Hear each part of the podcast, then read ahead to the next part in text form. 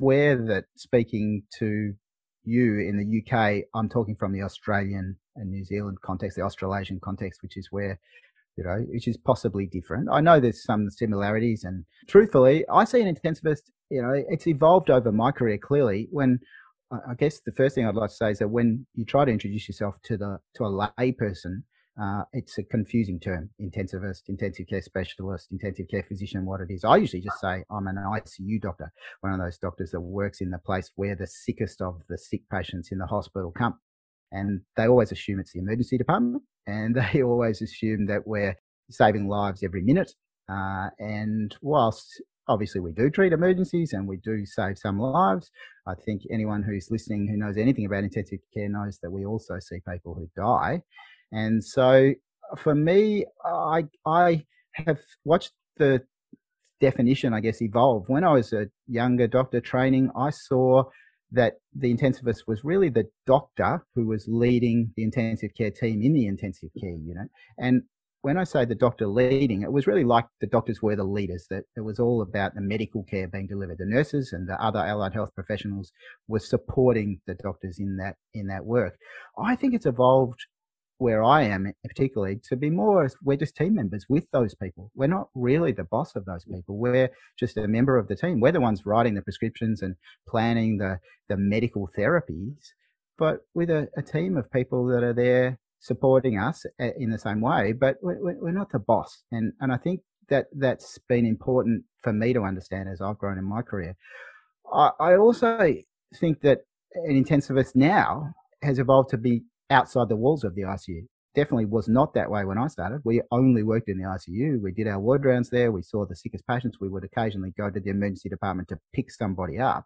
But truthfully, we didn't do anything outside the ICU. Now, as most listeners would know, we, we're a specialty that, that really looks after critically ill patients wherever they are whether that's in the hospital wards, whether that might be to visit the emergency the emergency department still, or even to go into the operating theatre sometimes to help. I've been called in by colleagues to come and help in the operating theatre, not not as an anaesthetist, as a as a critical care doctor. And I think there are I know there are intensivists that go out in ambulances and, and do pre hospital care as well. So we've become much more than just locked in the walls of the ICU. Uh, so I think think that's important that we understand that now. And so that really means that we've got a, a wide variety of skills and, and characteristics that we need to have to do all that work. And I guess the last thing I'll say to uh, give a long answer in this is that I think that what I've noticed, and you mentioned that I've done a podcast talking to a lot of people, is that I think every single intensivist I've ever met or spoken to on my podcast or wherever brings something different to the way they approach work. Some people are, you know, just fantastic clinicians that want to do the best work at the bedside we all do that, do clinical work, but some people will put a lot of effort into the academic side. Some will put it into the teaching. Some of them will put it into to administration of their department, or some of them might put it into all the new media that's developed, you know, like podcasting or even through social media.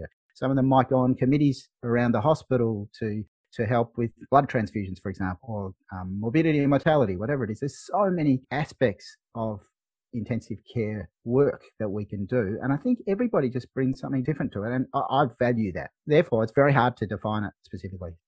I think about the contracts I've signed in the various jobs I've done over my time, and just about all of them say, say the same things. You're meant to do the clinical job well. You're meant to be involved in research and education.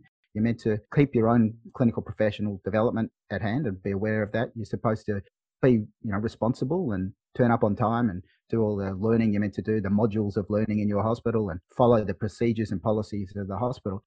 And in none of that does it actually mention what we do do, which is try to be good humans at the bedside to people that are bloody sick, excuse the swear word, um, and some of whom will die. And that human touch has just been something that I've found as I've evolved in my career has become more and more important to me. And I think that's the thing we probably misrepresent in our specialty if we if we if we do anything. We talk about the things we do with drugs and devices and in which particular syndromes and but I think sometimes we omit the fact that human people are looking after human people and that's a massively important part of the job. Most of the conversations that we have will be will be focused around someone's loved one, relative, or the patient themselves is is sick and getting sicker, and we don't think that they're going to survive it. You know, it's very rare that we get to sit down and actually deliver good news to people, isn't it? Again, as I've evolved and grown in my career, I've found that searching for those opportunities has become easier. And when I get called, for example, as as a consultant to a MET call where things are sort of not quite right, when when I go to one of those because they've needed to call me, which is rare, most of the times they don't call me, but by the time I go there, really the first thing I want to do is find out what the patient knows and cares and, and, and what they want, uh, or or what the family member at the bedside needs to know about what we're about to do, whether that might be to choose to bring them to ICU or choose not to bring them to ICU, which we're often doing. And so it's not about which drug to do, it, to give. It's not about uh, which device we're going to put on. It's usually about wanting to have those conversations. And I think they are so important. And the better we can get at those, I think the better we become in our in our specialty. Earlier in your career, you tend to be a little bit more focused on the, the medical care and drugs and things. Whereas I think as we get older, and this is generalizing because I still know many older clinicians that are still very focused on the on the drugs and devices, but I also see very many younger uh, uh, specialists or even trainees that are really good at the human side. So it's it's very generalized. But I think as we do get older, we become more interested in that. Perhaps it's just human evolution uh, or growth in our as a as a, a, single person or as an individual. I'm not sure, but I think yeah, we do we do search for that more. I certainly have, and, and I think that's valuable to be aware of that. But do you think that, especially when we're, when we're younger, when we're going through uh, you know our training, there's so much focus on getting the assessments, getting the exams, getting, you know, on, on a lot of the, the medical and clinical theoretical knowledge acquisition that actually sometimes can almost feel like there's not enough room for learning that that human side of things because you are so focused on I need to give this drug and I need to give that drug. Also, the whole medical system seems to be that it's desirable to be full of knowledge and know every disease and every syndrome and every medical intervention and every paper that was published on whether that intervention is efficacious or not as well.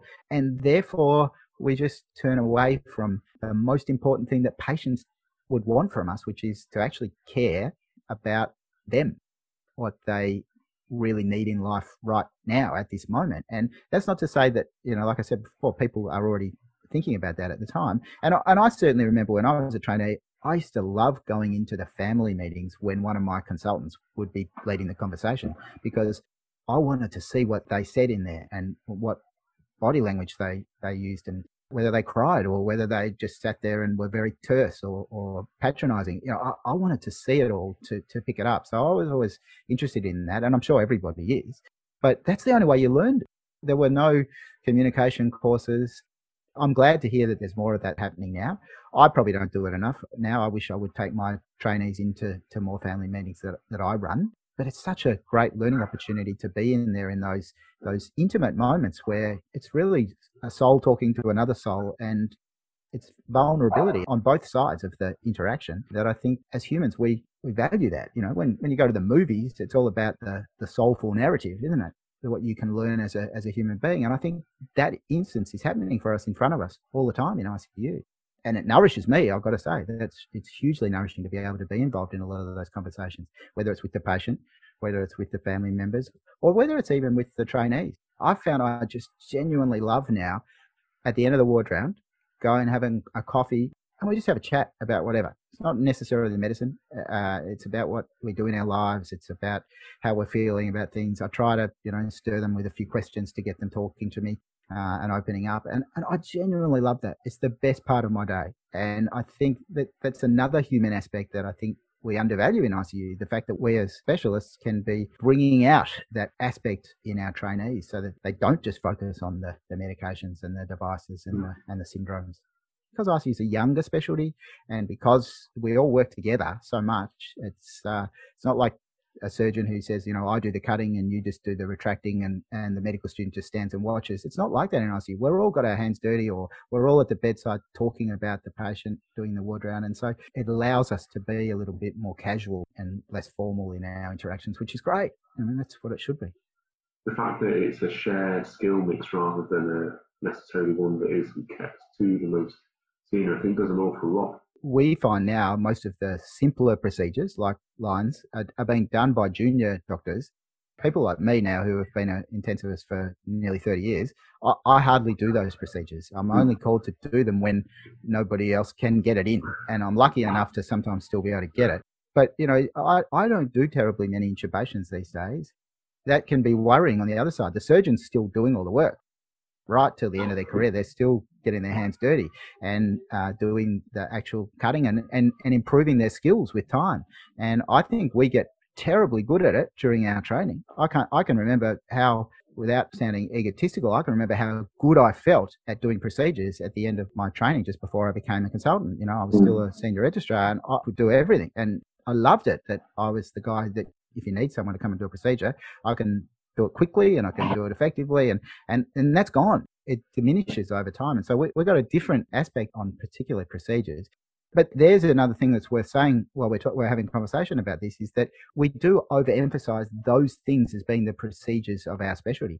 But there are many other procedures that we do that are more human, and they include communication with colleagues and family. They include running a ward round. Running a ward round is perhaps our biggest skill.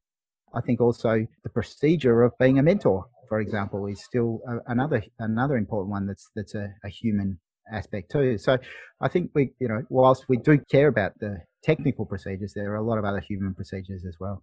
I think you're really right there. You know, the junior doctors who come through intensive care, they come through intensive care and they're, they're desperate to learn how to put lines in. It's always the practical procedures where that, that people focus on, but even even doing a daily review of a patient and doing it well is a is a particular skill. And I think sometimes it's the same with the with the reward round as well. You know, I'm at a point where I'm I'm trying to hone my ward craft, as it were. And but it's only since doing that that it's made me feel more like I'm stepping into what I feel is the role of the intensivist, you know, rather than just just doing the, the practical procedures in the daytime.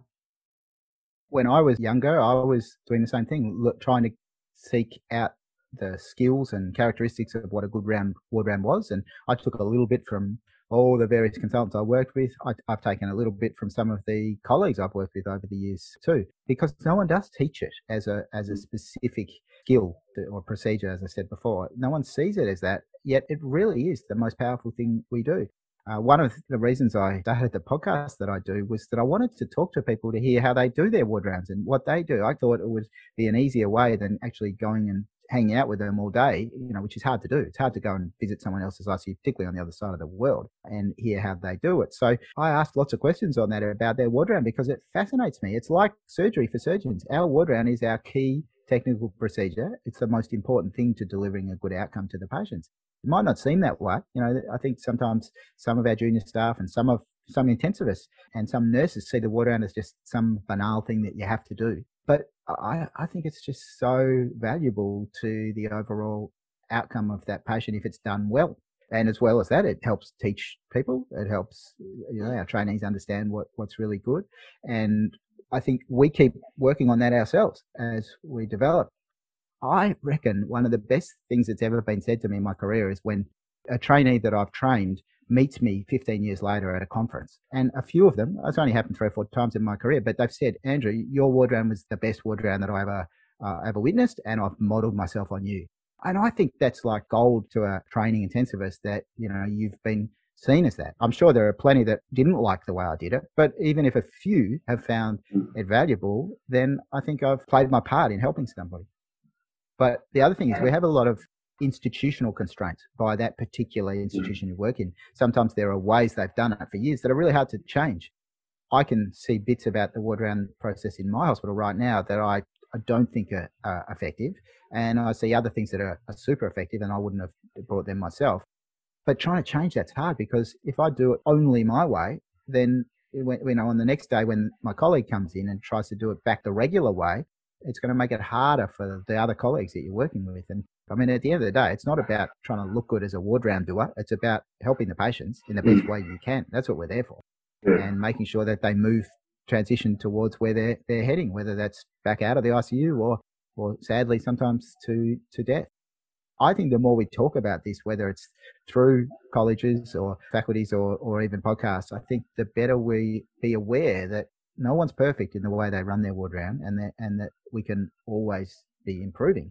And that to be locked in status quo is probably going to be an inefficient and ineffective thing for your hospital. I, am really worried about duration. I spent a lot of time worrying about duration of ward rounds. When I first started, um, my ward rounds were kind of medium length compared to my colleagues. There was a couple of colleagues that were would always take an hour or two more than me, and there were a couple that were way quicker. And I always used to look at them and why is that one slow and why is that one fast and why am I in the middle? Am I doing it effectively? And and so now I notice when like I said before, when you're sort of getting tireder, eh, you tend to do a longer ward round, probably because you're just mentally inefficient. That's probably half of it.